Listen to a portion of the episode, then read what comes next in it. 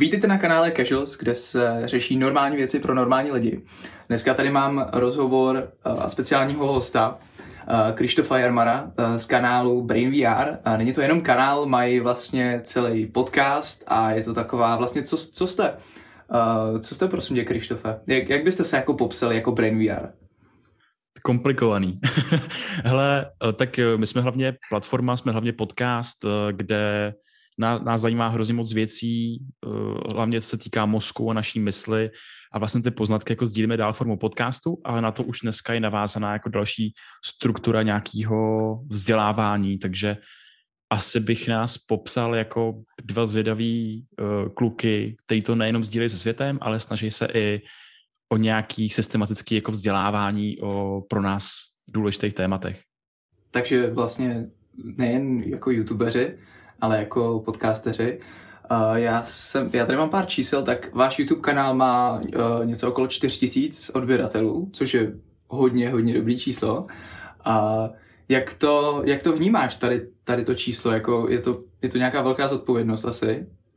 No jako ten YouTube, tak my jsme na ně hrozně dlouho kašlali a fakt jsme zapomínali prostě, já nevím, neměli se pořešení technikály na podcast, takže jsme neměli prostě videa a tohle a teď máme třeba ještě jako spoustu videí, které nejsou zpracovaný, takže já jsem jako vlastně překvapený, že to jede, že to funguje, tohle to musím jako říct, že to je velkou zásluhou Vojty, protože ten tam pravidelně nějak přidává nějaký krátký jakoby podcasty a teď už na tom jako nějak spolupracujeme dohromady. Takže uh, chcem se na to určitě zaměřit víc, aby ten podcast měl jako větší dosah i na tom YouTube, no, protože ty čísla, my jsme fakt primárně prostě na těch podcastových platformách, jako je Spotify, iTunes, uh, Google Podcasts a tak, a tam jsou, tam jsou ty čísla jiný.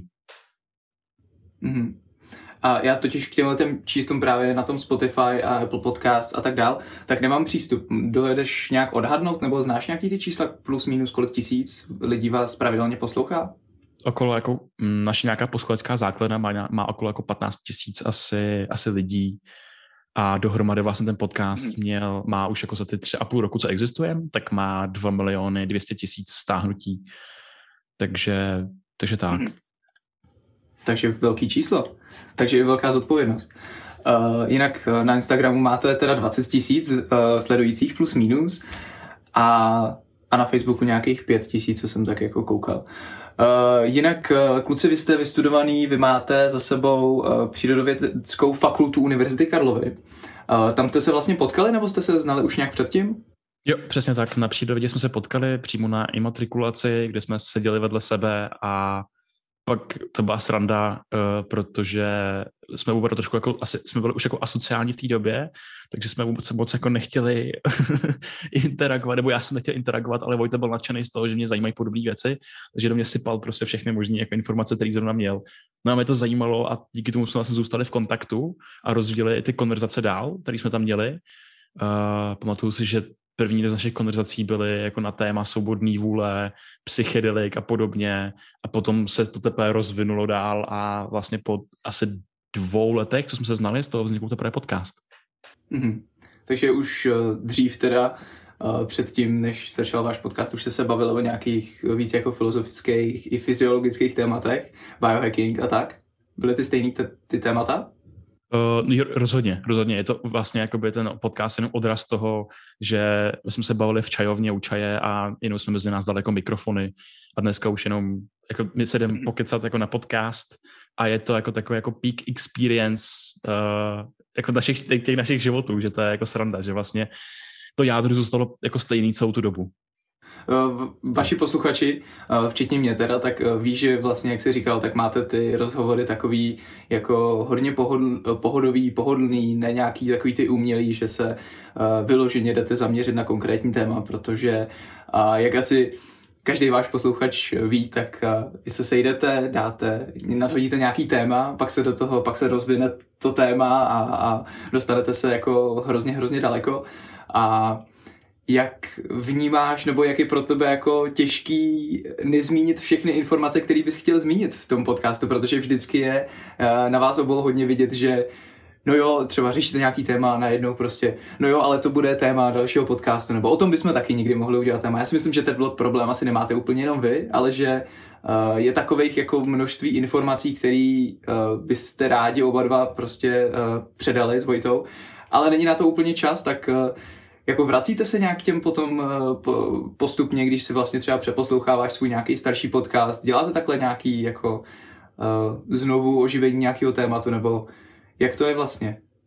Hele, tak tohle je zajímavý, protože já mám většinou pocit, že si právě toho pamatuju jako míň než víc. To znamená, že když mě něco během toho podcastu napadne, tak jsem rád.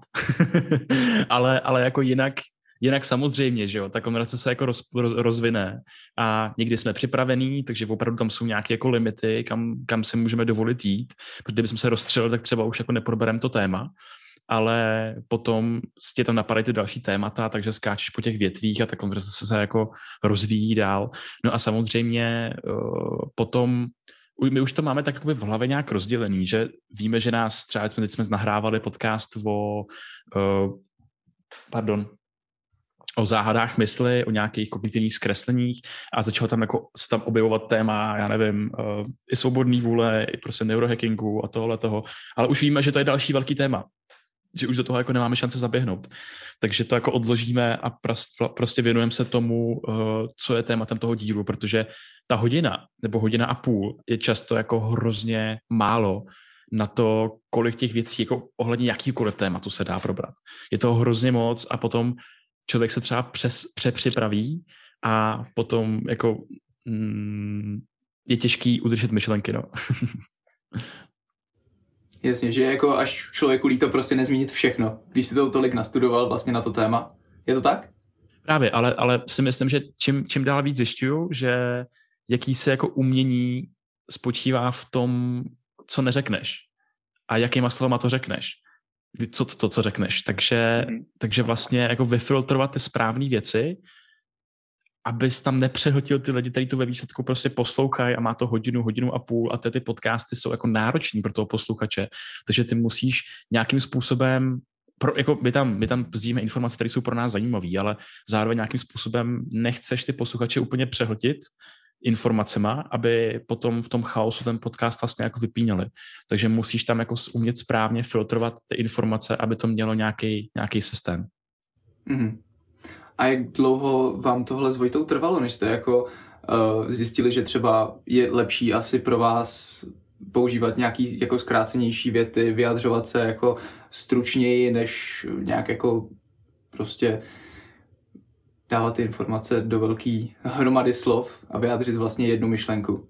Tak my tu hromadu slov tam máme pořád, jo, ale myslím si, že to je nekonečný proces, že to je, učíš se, učíš se jako tím procesem a nekončí to. Jako není to, ještě jsem se nedostal do bodu, že bych si řekl, wow, teď to mám, teď je jako ze mě, já nevím, kvalitní nebo dobrý podcaster, že uh, neustále se tomu tomu jako ideálu přibližuješ a myslím si, že tam jako nikdy nebudeš. Mm-hmm. Uh, jenom ještě prosím tě, uh, u vás se v podcastu objevuje dost často slovo biohacking, tak uh, člověk nezasvěcený do tématu, který vás třeba ani neposlouchá nebo o vás slyšel zrovna uh, třeba jednou nebo teď slyší o vás poprvé. Jak bys vysvětlil slovo biohacking? Co to znamená? Tyjo, teď jsi možná udržel hřebíček na hlavičku, protože já teď se tomu jako se nad tím zamýšlím poslední dny a týdny. Co to vlastně ten biohacking je a jaký má smysl ještě ve dnešní době? Protože pro nás biohacking uh, od nějakého počátku je jako propojení vědy a nějakého zájmu o zlepšování subjektivního prožitku v tomhle světě, protože subjektivní prožitek je to jediné, co máme. A díky tomu tak skáčem do nejrůznějších studií a toho, protože nám záleží na tom, aby jsme používali pro to naše zlepšování toho zdraví a fyziologie a biologie nějaké jako ověřený, ověřený praktiky. Uh, když se podíváš jako do současného světa, jaký tady jsou problémy, co týče jakoby nějakých zdravotních, tak zjistíš, že my tady máme jako pandemie obezity a nějakých civilizačních onemocnění a tak dál. A samozřejmě ty všechny nemají jako nějaký jednoduchý základ, ale jsou komplexního rázu. A to se prostě pro prosakuje do těch, těch kruhů z toho prostředí a ze všeho, jakým, jakým způsobem žijeme ten náš život. A s tím souvisí zánět a další věci a další věci a další věci. A my díky tomu, že vlastně můžeme, máme přístup k veškerému vědeckému poznání, takřka, protože prostě máme internet, tak si můžeme vytáhnout opravdu některé ty věci, nejenom, co je třeba ten problém, jako je třeba ten zvýšený zánět, který způsobu, který je jako prekurzorem pro všechny jakoby, ty, ty potíže, je s nimi všema, všema, se všema je asociovaný, ale můžeme si z nich vyfiltrovat třeba to, co funguje do snižování toho zánětu. To jsou ty jakoby, kvalitní praktiky, které my můžeme dělat proto, aby uh, to naše tělo fungovalo ideálně dlouhodobě a jako nevyhořel bych ve třiceti a nebudu mít zdravotní problémy v třiceti pěti, ale zkrátka já chci žít prostě zdravý život ještě jakoby v sedmdesáti pěti ideálně, v osmdesáti. A na tom jsou navázeny nějaké jako základní praktiky, které člověk musí dělat. Takže pro nás je biohacking nějaká kombinace uh, evidence-based přístupu, nějakého sebepozorování, sebeexperimentů a potom má to ideálně víc tomu zlepšování nejenom jakoby fyzickému zdraví, ale i tomu jako subjektivnímu mentálnímu zdraví, tak jak se cítím v tom svém vlastním těle. Ale proč jsem řekl, že si udržet řebíček na hlavičku je, protože poslední asi rok a půl, tak se ten pojem uh, jako rozšířil takovým způsobem, že je to asociovaný. Já nevím, no, že nabalo to na sebe jako každá sněhová koule, jako každý trend, jako každý pojem, tak na sebe nabalo nějaký mainstream. A s tím mainstreamem jde samozřejmě, že se na tom svezou lidi, produkty, myšlenky, které třeba úplně nesouznějí s nějakým tím evidence-based přístupem. Ale to znamená, že vlastně, když se podíváš na kohokoliv, kdo se zabývá jako biohackingem, v Čechách nebo ve světě, tak pravděpodobně ten, ten člověk bude mít jako definici biohackingu úplně jinou. Jo, že, že je to takový, takový jako tenkej led, po kterém se pohybujeme. A proto já vlastně jako přemýšlím, že je to super jako ten úvodní pojem, kterým jako představovat tu sebepéči, tu převzetí zodpovědnosti jako za vlastní zdraví a život. Ale že právě už, už, je na to, už se na to nabaluje takovýho jako bordelu prostě z toho okolí, že možná, že vlastně pro člověka, který si to dokáže představit, by to bylo ještě jako nasnadně zjednodušit a říct, jo, hele, jako biohacking je vlastně nějaká optimalizace zdraví, jo. Nějaké jako nastavení balancu, nějaký použití toho, těch vědomostí, toho poznání, který tady máme, tady máme ten systém, toho, ten vědecký aparát, který je jako seberegulační systém, který byl vytvořený proto, aby odfiltroval ven ty vlastně nápady a myšlenky a hypotézy, které nefungují. Takže zůstávají ty, které jsou víc pravděpodobnější. A vlastně tohle... Uh... jsem se to zamotal. No, jako... Takže zkrátka, jako můžem se na to dívat jenom na nějakou jako optimalizaci zdraví, uh, nějaký zájem jako o sebe, ale zároveň o nějaký evidence, o nějaký ten efektivní přístup, co opravdu funguje a snažit se jako dělat míň chyb v tom, když se starám o to svoje vlastní zdraví. Tak se omlouvám za takovou delší odpověď, ale no, teď je to něco, co vlastně jako řeším, řeším jako problém, co s tím, no. Tak Krištofe, prosím tě, uh, ještě když si představíme slovo biohacking, a ještě se k němu vrátíme, tak hacking slovo je, má takový negativní, negativní význam, jakože zneužívání něčeho, dostávání se k různým informacím, když se to vezmeme jako z pohledu informatiky, ale jde nějak na, ba, na biohackingu najít něco jako negativního, nějak se jako jde zneužít, nebo uh, má to nějaký negativní význam? Tak zase se možná dotýkáme to teď jako tématu, který jsem tady uh, nastřel před, před chvílí, a to je to, že hacking v tomhletom kontextu tak vlastně jako uh, vlastně naznačuje, že by tam, že, že by tam šly jako nějaký zkratky v té naší biologii, jo. Ale tak to vlastně není, že právě, že je to všechno založené, ty naše procesy, o kterými se zajímáme, tak jsou nějakým způsobem hm, hodně konzervativní, fungují nějakým jako dlouhodobým způsobem, takže vlastně to jako úplně, úplně nehekuješ ty věci. Co je ale zajímavé je to, že ty dostáváš vhled do toho jakoby fungování našeho těla a já jsem to vlastně, když jsi to představoval, jako když uh, vlastně hacker, tak musí znát ten systém jako nějakým způsobem, nějaký programovací jazyk, něco takového, musí do toho vědět, vidět, co se jako kde děje a na základě toho měnit potom jako ty věci. A to podobný vlastně bychom mohli jako uvažovat o tom biohackingu nějakým způsobem. jo, že opravdu na základě toho poznání, tak já potom můžu měnit některé takové jako vlastnosti, to přesto jako různé jako knoflíky, a díky tomu bude trošičku jinak fungovat ta moje biologie. A jestli to má negativní aspekt, jestli se dá zneužít, tak zneužít se dá podobně asi jako jakákoliv, jakákoliv jiná věc. Potom jako my jsme zastánce nějakého, nějakého udržitelného bio, jako biohackingu nebo té optimalizace zdraví, ale potom jsou jakoby i další odvětví a to jsou lidi, kteří vlastně třeba se víc propojují jako s těma gadgetama, s těma, s těma jako s tou technologií a tak dál a pro ty vlastně jako do budoucna, tak tam jsou takový cíle, že vlastně mít víc integrované ty technologie v sobě nebo prostě nějaký CRISPR, nějaký genetický editování a tohle potom už jsou jako oblasti, kde to je daleko víc zneužitelný.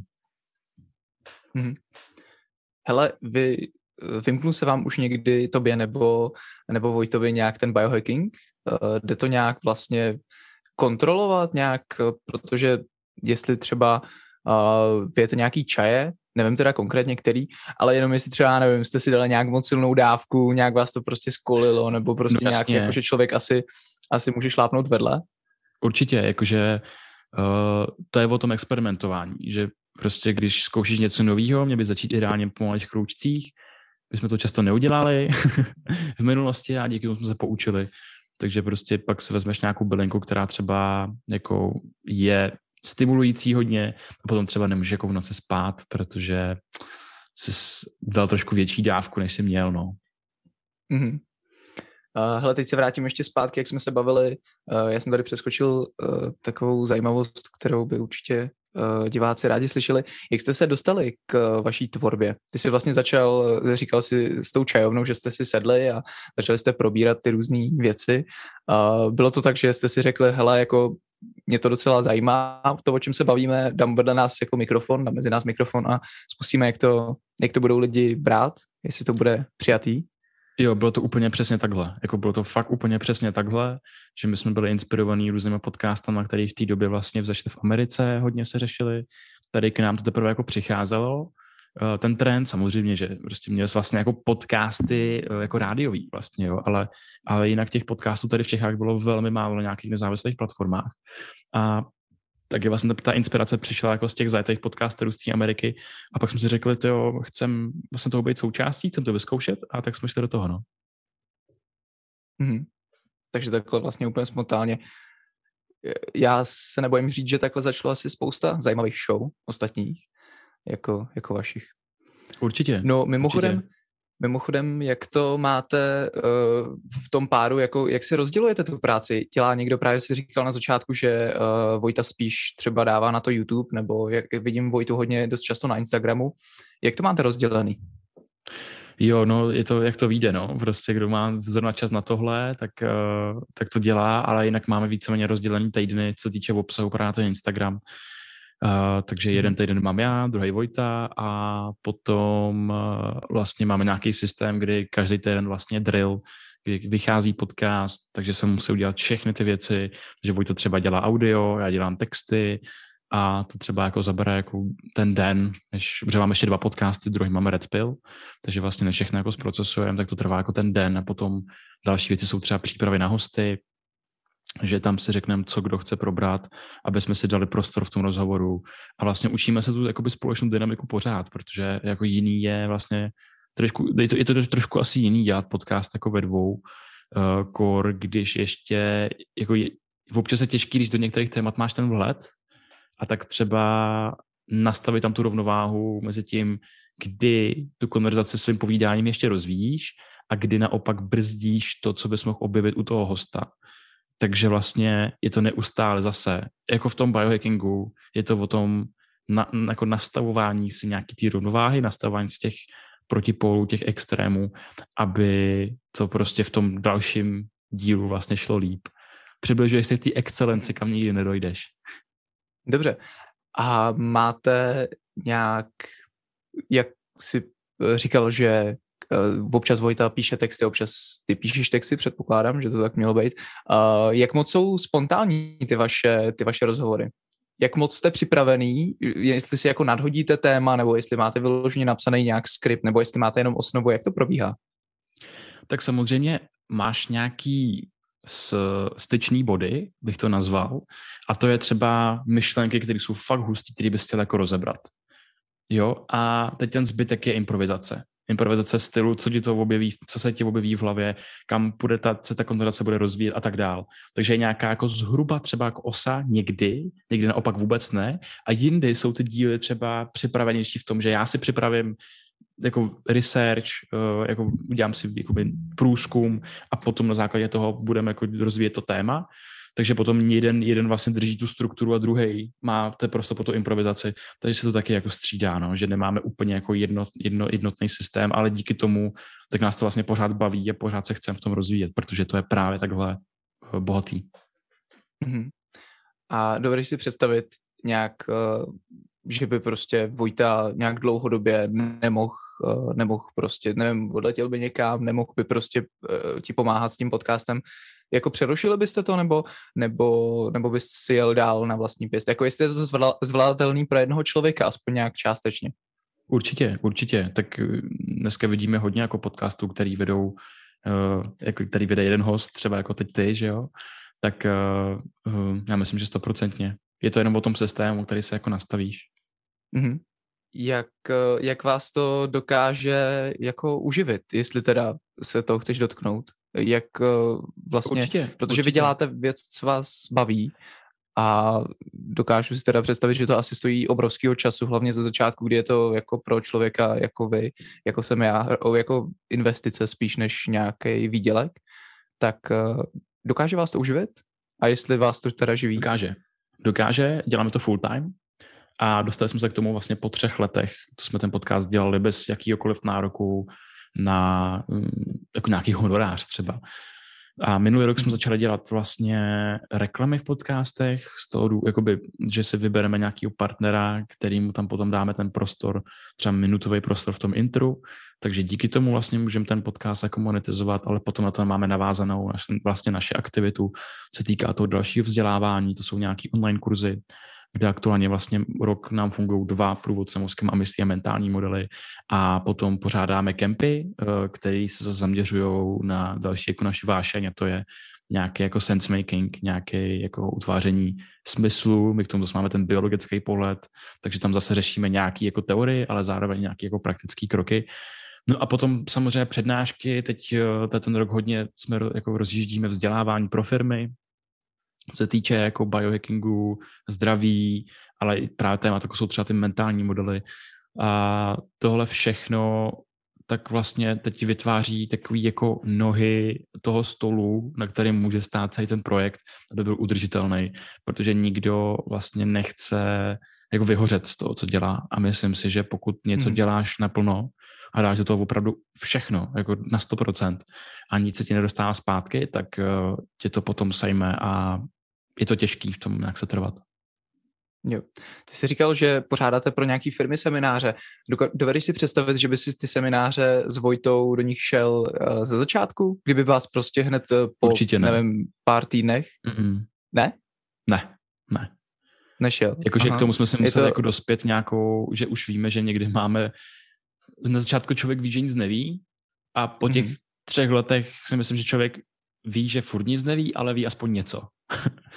Takže to, kde víš aspoň něco, tak tam o tom opravdu můžeš mluvit a víš, že to má nějaký impact a že to opravdu může k dobrýmu ovlivnit třeba něčí život a to chceš předávat dál. To jsou ty znalosti, které se vyfiltrovaly za tři roky. Ale na začátku bych si to asi, asi jako netroufnul, protože jsem vlastně Vlastně, no, byl by to jako papírový zámek. Mm-hmm.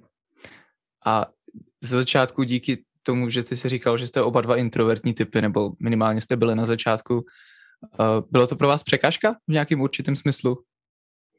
Právě, že naopak výhoda, si myslím, protože jsme oba dva schopní se zavřít doma, nevidět moc lidí a prostě opravdu zkoumat takové dohloubky a hodiny a dny.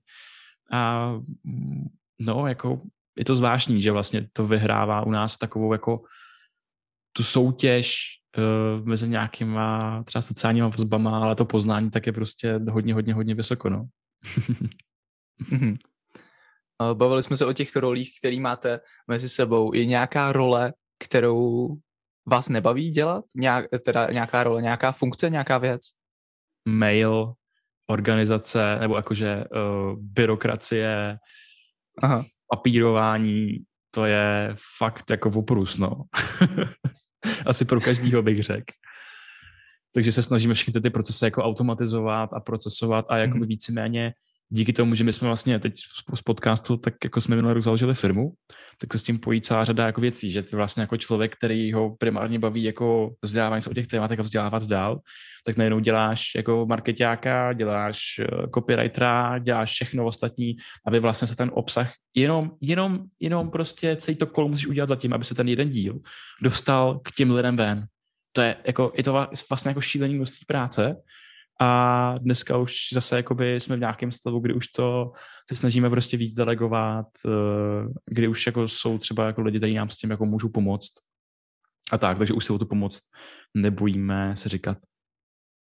Právě chtěl jsem se zeptat, jestli je někdo právě mimo kameru, jestli někdo, nějaká vaše něco jako sekretářka, nebo někdo prostě, kdo vám třeba vyřizuje maily, domlouvá spolupráce. Jo, zatím jako takovou tu hlavně hlavní práci, tak děláme všechno jako my, od videí až po maily a po všechno. A teď právě uh, jsou s náma teď dva lidi, který s, úplně v začátku jsme jakoby v té spolupráci, ale nějakým způsobem to rozvíjíme a budou nás s tím jako spíš vypomáhat, než by převzali jako celou, celou nějakou oblast. Mm-hmm. A kdyby někdo chtěl začít dělat, ať už z jakýhokoliv odvětví, třeba podcast, nebo chtěl by se prostě inspirovat váma. Řekl bys mu něco, nějaký vzkaz, nebo nějaký, nějakou formu, jak se třeba zviditelnit, zviditelnit, jak prostě proniknout do společnosti? Buďte autentický, což je takové jako kliše jako prase ve dnešní době, ale jako v tom smyslu opravdu dělej, co tě zajímá, co, co máš zápal, a ne protože jiný videa na toto téma mě na YouTube tři sta tisíc zhlédnutí. Takže dělej to, co opravdu jde jako z tebe. To, jako, to nemůžeš fejkovat potom, jakože když opravdu se zajímáš, já nevím, o mozek, nebo tady někoho zajímají, já nevím, auta, mašiny, tohle, když se o to fakt zajímáš upřímně a z celého srdce, tak to nemůžeš fejkovat a ty lidi to poznají. Takže tohle je základní předpoklad pro to, když, jako co, když něco chceš tvořit, a druhý předpoklad taky nějaká konzistence. To znamená, chceš tvořit podcast, udělej prvních sedm dílů, přesto nejede vlak, a neřeš vůbec nic, čísla, to je úplně zbytečný jako na začátku. Řeš prvních sedm dílů, aby se dostal do nějaký konzistence, aby si nevyhořel z toho důvodu, že si to nikdo nepustí, protože si to pravděpodobně nikdo nepustí. A ty musíš vydržet mm-hmm. a potom malejma náhodama začneš objevovat v různých bublinách a díky tomu se toho lidi začnou všímat. No. Dobře. Uh, jenom když si třeba pozvete nějakého hosta, jakože to děláte často, Uh, teda mimochodem, který ještě byl podle tebe takovej, uh, že jste si s ním nejvíc sedli, že jste si nejvíc prostě ta chemie ve vás, dokázal bys říct někoho takového? To jo, tak třeba teď s Honzou Vojtkem, minulý rok to byl třeba Lukáš Sedláček, uh, no, ale jako nás to hrozně baví jako s hrozně moc hostama, jako s každým hostem, každý host je jako výborný mm. a právě, že si sedneme a potom nás vždycky mrzí, že se s nima dlouho nevidíme, takže se musíme pozvat znova. mm. A právě zase na druhou stranu, když jak je těžký vést rozhovor s někým, s kým třeba úplně nesouhlasíš v nějakých věcech. Chápu, že asi na vašem kanále to není tak častý, když s někým... Úplně nejlepší. S někým to je, ne, ne, ne, ne, ne, to je úplně nejlepší. To je, co se nám stalo třeba s Tomášem Sedláčkem. A mm-hmm. to jsou, jako, ono to může být frustrující, ale ty se z těch rozhovorů, kdy nesouhlasíš, tak se nejvíc učíš. To znamená, že tohle to je vlastně jako nějakým způsobem i jádro toho našeho, toho, co, co, co děláme, a to je vlastně hledat s těma lidma i, i body, nejenom kde souhlasíme, kde můžeme tu konverzaci rozvíjet, ale i kde nesouhlasíme, protože nás můžou obohatit oni, ale i my můžeme obohatit jako je. Prostě už za tu dobu se nám vyfiltrovala nějaký jako mapa významnosti nebo prostě nějaký jako kognitivní náhled na svět. A ten se snažíme jakoby konfrontovat s tím světem a testovat ho. A když tam něco nesouhlasí, když nám někdo rozboří jako ty naše některé třeba mýty, tak my tu, my tu kartičku tam prostě přestavíme a vyměníme ji a aktualizujeme to svoje poznání jakoby ve světě nových důkazů. A to si myslím, že je jako jádrem jakýkoliv, jakýkoliv, jakýkoliv konstruktivní jako, mm, kritiky a konverzace. Já si právě taky myslím, to je dost často slyšet v těch vašich podcastech, že se třeba v nějaký věci úplně neshodnete a najednou prostě, hele, tak Vojto, pojď mi zbořit ten můj jako mít, pojď mi zbořit tu moji bublinu, ten můj názor, prostě jdi do mě a já to buď jako přijmu nebo to nepřijmu a udělám si jako svůj názor na to, že právě to ve společnosti dost chybí, podle mě. A to nebude jenom podle mě, že prostě lidi jsou uzavřený v bublinách, což teda není špatně, ale je dobrý prostě z ní vystoupit, poslechnout si názory jiných, i když prostě víš, že, že s nima prostě nerezonuješ, nesouhlasíš.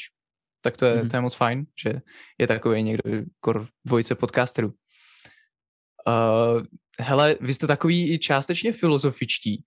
Uh, můžeš říct v nějaký stručný větě, kam byste se chtěli posunout, já nevím, v horizontu třeba deseti let a jaký je váš jako teď smysl života, co jako chcete předat, proč jako vlastně to děláte, proč existujete a jak to je? Teď přemýšlím, odkud, odkud tu otázku vzít. Uh, tak já to vezmu od toho, já to vezmu od toho, že jaký je naším smyslem života.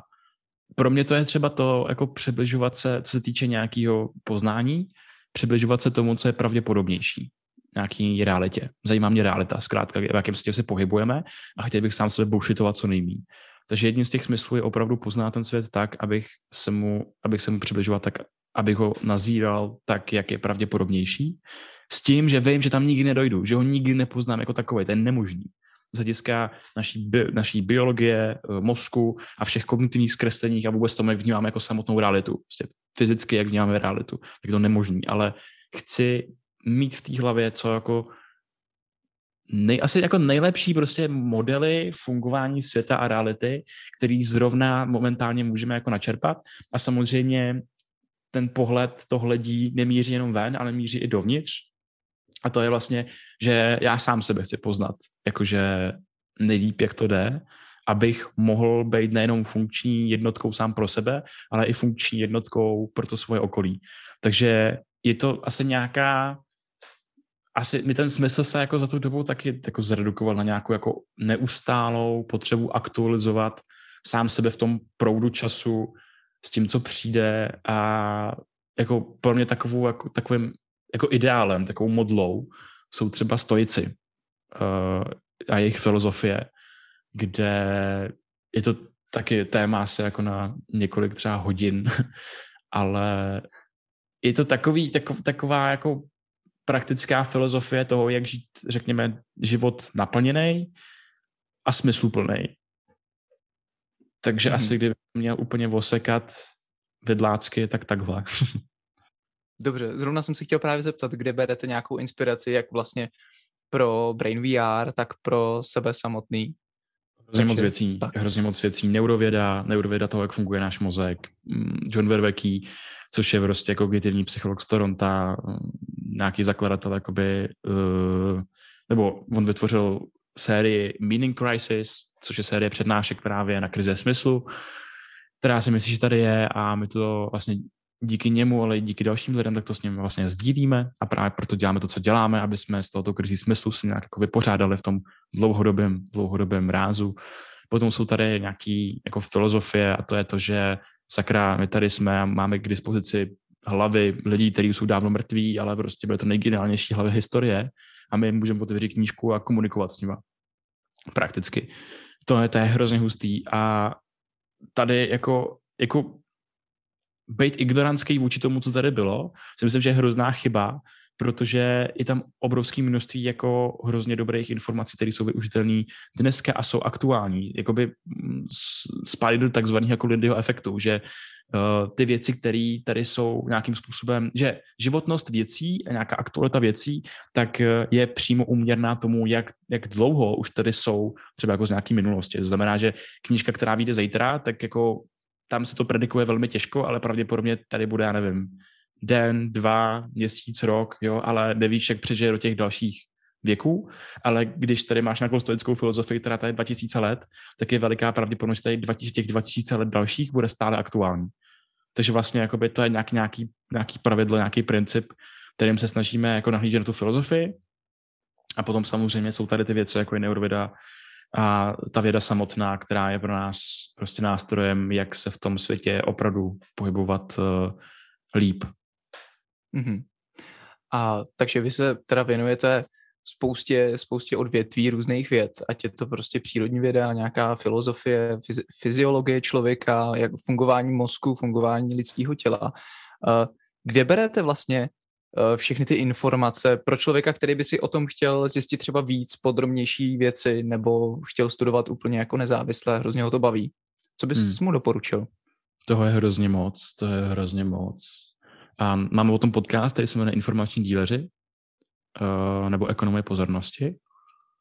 A jakože spíš asi běžte na YouTube, běžte na Twitter, běžte, pokud vás zajímá víc ta věda, tak běžte na PubMed, na Science, na Google Scholar a tam můžete podle třeba i klíčových slov tak hledat věci, které vás zajímají, načítat si o nich. Dneska je velmi jako snadný hledat, hledat studie, jenom vlastně se dovzdělat v nějakém základu, kdy ta studie, či třeba kým byla sponzorovaná, jak moc je relevantní a tak. Takže opravdu vyfiltrujte se v svoje vlastní informační dílery, a který víte, že přebírají kvalitní informace a potom ty informace vlastně můžete konzumovat s nějakou menší jako obezřetností, bych řekl. Že člověk nemusí, mm-hmm. být, nemusí prostě analyzovat každý slovo, který ten člověk řekl, protože už ví, že má nějaký stupeň té důvěryhodnosti, což si myslím, že ve dnešní době je hodně aktuální. A když teda v dnešní době je takové množství informací k dispozici a teda asi v době, když jste začínali s podcastem, taky bylo, a jak moc je pro vás důležitý kritický myšlení a jak bys moc jako doporučil nějak uh, trénovat kritické myšlení nebo prostě jak se probírat těma informacema? To je úplně ta nejdůležitější věc vůbec, jakože to, jak přistupuješ k informacím, ale kritickým myšlením není, není důležitý jenom k tomu, když čteš něco na Facebooku, ale i k tomu, jak přistupuješ k sobě, protože najednou, já nevím, uh, přemýšlím, na čem bych to mohl popsat, ale když si třeba řekneš jako dneska, nebo, nebo já nevím, já, třeba imposter syndrom, jo, že nevěříš v nějakých věcech.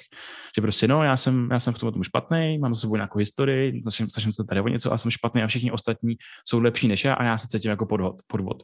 Ale přitom všichni ostatní tě třeba vnímají jako, že wow, hej, ten člověk něco udělal, je v něčem kompetentní a opravdu um, mu třeba rádi nasloucháme nebo je dobrý v tom, co dělá. A tady vlastně to kritické myšlení platí úplně stejně. Ty musíš aktualizovat to svoje poznání, ten svůj, to svoje přesvědčení prostě sám o sobě, protože prostě ta evidence toho, že ty seš jako uh, kus něčeho, čem se vlastně sám přesvědčuješ, tomu imposter syndromu, tak, tak potom, v, když se to setká s tím protipólem toho, že vlastně to prostředí jako oceňuje tvoje schopnosti, kvality a tak dál a tak dál, tak vlastně ty musíš aktualizovat to svoje poznání jako sebe. Že prostě bejt v tom lepším uh, state of mind, jako stavu mysli, než že se budeš neustále jako podhodnocovat. Mm-hmm. Takže něco uh, ve shrnutí, co prostě člověk taky potřebuje v dnešní době.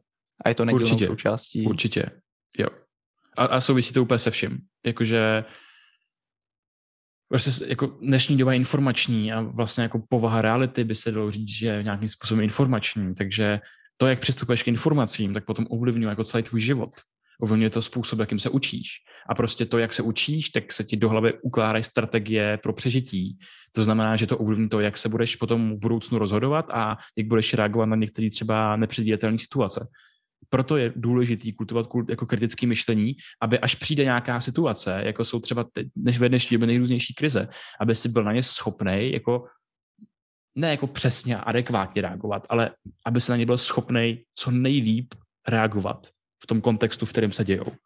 Aby se prostě neskoč, jakoby, uh, víme, jak, jak, jaký má naše mysl tendenci skákat k nejrůznějším biasům, jako je sebepotvrzovací bias, že, uh, že konfirmační bias, že máme nějaký, rádi nějaký tvrzení, který potvrzují ten náš pohled na svět. A potom máme tendenci i díky tomu skákat do nejrůznějších jako bublin a uh, To, to, to ve dnešní době prostě může být velký problém a proto prostě to kritické myšlení, jako trénování jeho ve všech aspektech, tak je hrozně důležitý. Mm-hmm. Uh, jeden z vašich posledních dílů se jmenuje Vhled, uh, nebo je věnován vhledu. Uh, mně přijde, že jste tam hodně s Vojtou, že jste se tam hodně dobře jako porozuměli, pokecali Uh, je nějaký podcast, uh, můžeš klidně v posledních třeba, nevím, pár měsíců, pár let, jak to, jak to pojmout, který, jako, o kterém bys dokázal ještě jako pokračovat, mluvit dál, dál, myslím jako téma konkrétní, teda ne podcast, uh, který s tebou jako nejvíc rezonuje, nejvíce o něj zajímáš, nebo jako celkově všechno tě zajímá? No tak třeba, co jsme jako nerozebrali, si myslím, že ještě dostatečně, tak je vůbec jako vědomí a nejrůznější teorie za ním. Jo, a ono to potom se pojí s tou svobodnou vůdí a tak dál. Takže si myslím, že určitě téma jako vědomí jsme neprobrali dostatečně a myslím si, že tam by se zasloužilo daleko víc, daleko víc prostoru. Mm-hmm. A prosím tě, jak máte tu, vás asi hodně jako Univerzita Karlovka připravila prostě na, na nějakou tu biologii, dala vám jako hodně, hodně velký množství informací. Uh, Je to, je to pro vás nějak, prostě třeba mohl bys říct nějak, nějaký podíl, který vlastně ta vaše knowledge získaná z té Karlovky, je, jak moc je pro vás důležitá jako k tomu, co děláte teď? Nebo bys dokázal říct, že vlastně si teď studujete úplně na vlastní pěst, úplně téměř mimo osnovy, které jste probírali? Tak my teď studujeme úplně mimo osnovy, jako jakýkoliv osnovy. Ale Karlovka nám dala nějaký jako systematický vhled do toho, jak funguje třeba buňka nebo biochemie, jo, nebo do toho, mm-hmm. jak fungují kytky, které nás nikdy nezajímaly, ale díky tomu prostě jako mám do toho nějaký vhled, o který bych se nikdy nezajímal. Takže nějaký úplný základy biologického světa, jako fakt základy základů. A to jsme si vlastně jako o tom tak vzali. Co se týká nějakých věcí, které zajímají nás, jako je třeba neurověda, tak No, tak si myslím, že jakoby to poznání, který máme, tak je spíš jako opravdu jako tou naší silou, protože uh, tam, to já jsem tam neviděl jakoby moc použitelných věcí, co se týče, jako, co se dá vztáhnout na nějaký, nějaký reálný život, protože prostě ta Karlovka nebo ta un, univerzita není, není zaměřená tím tím směrem. Tam je to o tom příprava na nějakou vědeckou kariéru, nějaký jako základní jako rozhled a potom prostě se děláš jakoby někde v laboratoři ty experimenty a tak. A nás zajímalo to, jak vlastně všechny ty, ty věci pře, přetáhnout do toho nějakého uh, každodenního použití. Ať už jak to přeložit do jazyka lidské řeči, aby to bylo prostě srozumitelný a člověk se tím mohl nechat fascinovat, tak ale i tak, aby to mohl použít. A takže tak, takže si myslím, že opravdu hodně té práce jsme odvedli nezávisle na té škole, která nám ovšem dala nějaké jako základy vhledu do té biologie. Mm-hmm. Pro vaše dlouhodobě poslouchající posluchače a diváky, tak vlastně tohle je úplně jako krásně, krásně to můžou vidět v tom, že vlastně ty starší díly, tak já jsem vás poslouchal, když jste byli ještě v plenkách a tam, tam jste se hodně bavili právě o, o muňkách a jak fungují rostliny a postupem času jste tak jako, bylo krásně vidět, že vlastně si přicházíte na nějaké svoje, uh, svoje témata, které vás baví, víc jste pře, přešli do uh, filozofie a právě ten biohacking jste hodně začali, takže, takže, takže tak. Prosím tě, uh, když tak ty jsi mluvil o Red Pillu, si pamatuju, to je teda váš uh, sekundární podcast, nebo je to celkově nějaký projekt, jak to, jak to mají lidi vnímat? Jak to vnímáš ty teda? Já to vnímám jako takový moje odkladiště zajímavých myšlenek a nápadů, které jsou jednoduše uchopitelné do těch dvaceti minut, nebo ideálně jako do patnácti a deseti. A teď mám za sebou první sezónu, třicet dílů a moc se nám ten koncept vlastně líbí, začal být i docela populární, takže v tom chcem pokračovat. A ta myšlenka zatím je, že tady zkrátka existuje hodně moc zajímavých vhledů a poznání toho, jak funguje lidské tělo, nebo vůbec toho, že Exist, že um, jako, nevím, že třeba nemůžeš uvědomění vzít zpátky, že když tě napadne nějaký uvědomění, tak je to red pill. A ty prostě se nemůžeš dostat do bodu, když to, když to nevěděl, protože to nemůžeš najednou vymazat z té své hlavy. Takže nejrůznější jakoby uvědomění, o, jako existenciální uvědomění, ale i toho, jak funguje ta naše mysl, že když si dáš kafe, tak ti to ovlivní to, jak budeš mít atraktivitu u někoho dalšího. Takže to jsou věci, které mě fascinují a které rádi předáváme v nějakým jednoduchým formátu, jako je právě red pill. A je to teda, jak, jak, si, jak si představujete ten váš projekt za nějakých, nevím, za nějakých pár měsíců, pár let? Právě, že tam není žádná představa, že jsme to začali dělat jenom na základě myšlenky. Hej, jsme se nudili odpoledne a řekli jsme si, wow, hej, co taky kdybychom udělali druhý podcast, tady se budeme mít red pill. a budeme tam sdílet všechny přesně tyhle ty vhledy. Sedli jsme se ke stolu, sepsali jsme si, co, by, co jsou za nás nejfascinu, nejfascinu, nejvíc fascinující uvědomění a začali jsme nahrávat. A tak v tom vlastně pokračujeme. Jenom vlastně udržujeme ten projekt v tom chodu. A moc, jako nemáme moc jako nějaký extra dlouhodobý cíle. Já, jako, máme takovou jednu aspiraci a to je, kde jakoby integrovat všechny ty naše projekty. A to je nějaký, řekněme, jako Sense Making Institut v Čechách. A to znamená vytvářet nějaký jako vzdělávací platformu, místo, kde se budou propojovat všechny ty směry, které řešíme. Ale to nemá nějakou konkrétní představu, takže zatím o tom nebudu víc mluvit. Mm-hmm. A celkově Brain V R, jak si sebe představujete v nějakém horizontu budoucnosti?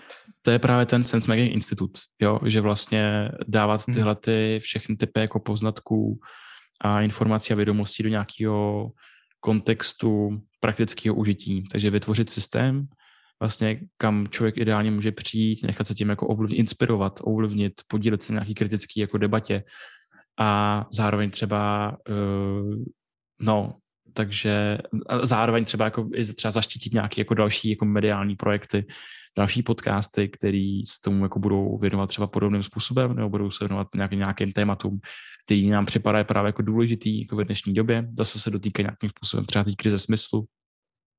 Proto bude Sense Making Institut.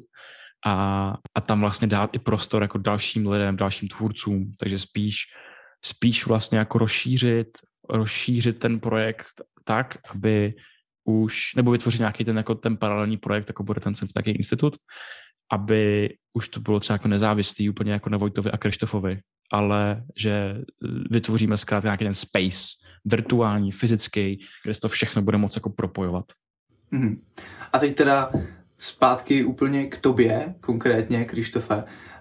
Když máme v dnešní době, která je tak uspěchaná, prostě takové množství informací, se kterým se prostě teenager a nejen teenageři musí poprat, a je to prostě, kladou se taky velký nároky na lidi, když mají být úspěšný a je to prostě celkově hrozně rychlá doba. Jak ty se pozastavuješ, nebo co děláš pro to, aby ses prostě nenechal nějak strhnout a nežil si takovej ten monotónní život plný prostě výkonu? A co děláš pro to? Medituješ nebo jak, jak, to, jak to všechno vládáš? Jo, jsem trošku seklo a tak doufám, že odpovím nějakým způsobem na tu otázku. Jak to zvládám? Mm, je to těžký. Je to těžký, protože prostě ten informační prostor je něco, že, kde my se pohybujeme denně, kam přispíváme a na čem jsme závislí vlastně. Co musíme konzumovat na to, aby jsme třeba vytvářeli další ty projekty. A taky, jak, jak jsem řekl už jako předtím, že už toho není jenom koníček, ale už vlastně je to full time, takže ty informace nejenom, že chceme vyhledávat, ale vlastně částečně je tam i nějaký pocit, že bychom museli, že bychom měli. Což, čehož se snažím jako aktivně zbavovat, ale jinak, jak se v tom orientuju, já mám, snažím se, je to cyklus, někdy se mi to nedaří, prostě, že bych byl dobrý a perfektní, ale právě, že se snažím hodně řešit digitální hygienu, od kdy do kdy jsem na počítači, od kdy do kdy dělám tu a tu věc, jak kolik, jaký, jaký aplikace mám na telefonu. Třeba včera jsem si už jako vlastně jsem zase vymyslel nějaký další systém, jak sám sebe trošku jako usnadnit uh, ten pohyb nebo tu závislost na těch věcech. A to je, že se budu odinstalovat Instagram na ty týdny, kdy vlastně tam nepotřebuji přidávat ten obsah. Takže já si vytv- musím vytvářet jako nějaký, nějaký systém toho, jak se pohybuju v tom online prostoru, aby mě to nesemlelo a abych nevyhořel, protože už jsem vlastně dvakrát, dvakrát jsem vyhořel a teď se tomu snažím jako předcházet těma nejrůznějšíma praktikama, technikama. Rituály jsou základní jako věcí, že ráno vstaneš, věnuješ si ty dvě hodiny prostě pro sebe, ať už tam děláš cokoliv. Jo, pro mě to je deník, pro mě to je nějakým způsobem měření HRVčka ráno, jako variability srdeční frekvence, díky čemu zjistím, jak na tom na ten den budu, potom tam následuje nějaké jako čištění zubů a v nějakém jako sledu vlastně, že já to dělám všechno jako ve sledu, vystavím se tomu slunečnímu světlu, zacvičím si, napiju se prostě té vody, jdu si psát deník, přečtu si jako jeden nebo dva stoické citáty a tohle to je něco, co je pro mě ten pilíř každý den a díky tomu vím, že když se někde rozstřelím, tak se tam můžu vrátit a třeba sám sebe ztratím o trošku míň. Je důležitý pro člověka se nějak pozastavit a třeba zameditovat si nebo zamyslet se nad tím, co konkrétně bude dělat, protože uh, nevím, jak to mají ostatní, ale mně se často stává, že prostě je toho tolik a musím toho stihnout tolik, že prostě jedu, jedu, jedu a najednou si říkám, jako třeba ani nejsem spokojený s, tím, s těma výsledkama, protože jsem už po, hrozně unavený, udělal jsem toho spoustu. Je důležitý pro člověka se zastavit nějak a prostě si uvědomit, jako, jak je skvělý, jakože uh, existuje a, a tak. A, a nějak, nějaká meditace, forma meditace nebo tak nějak.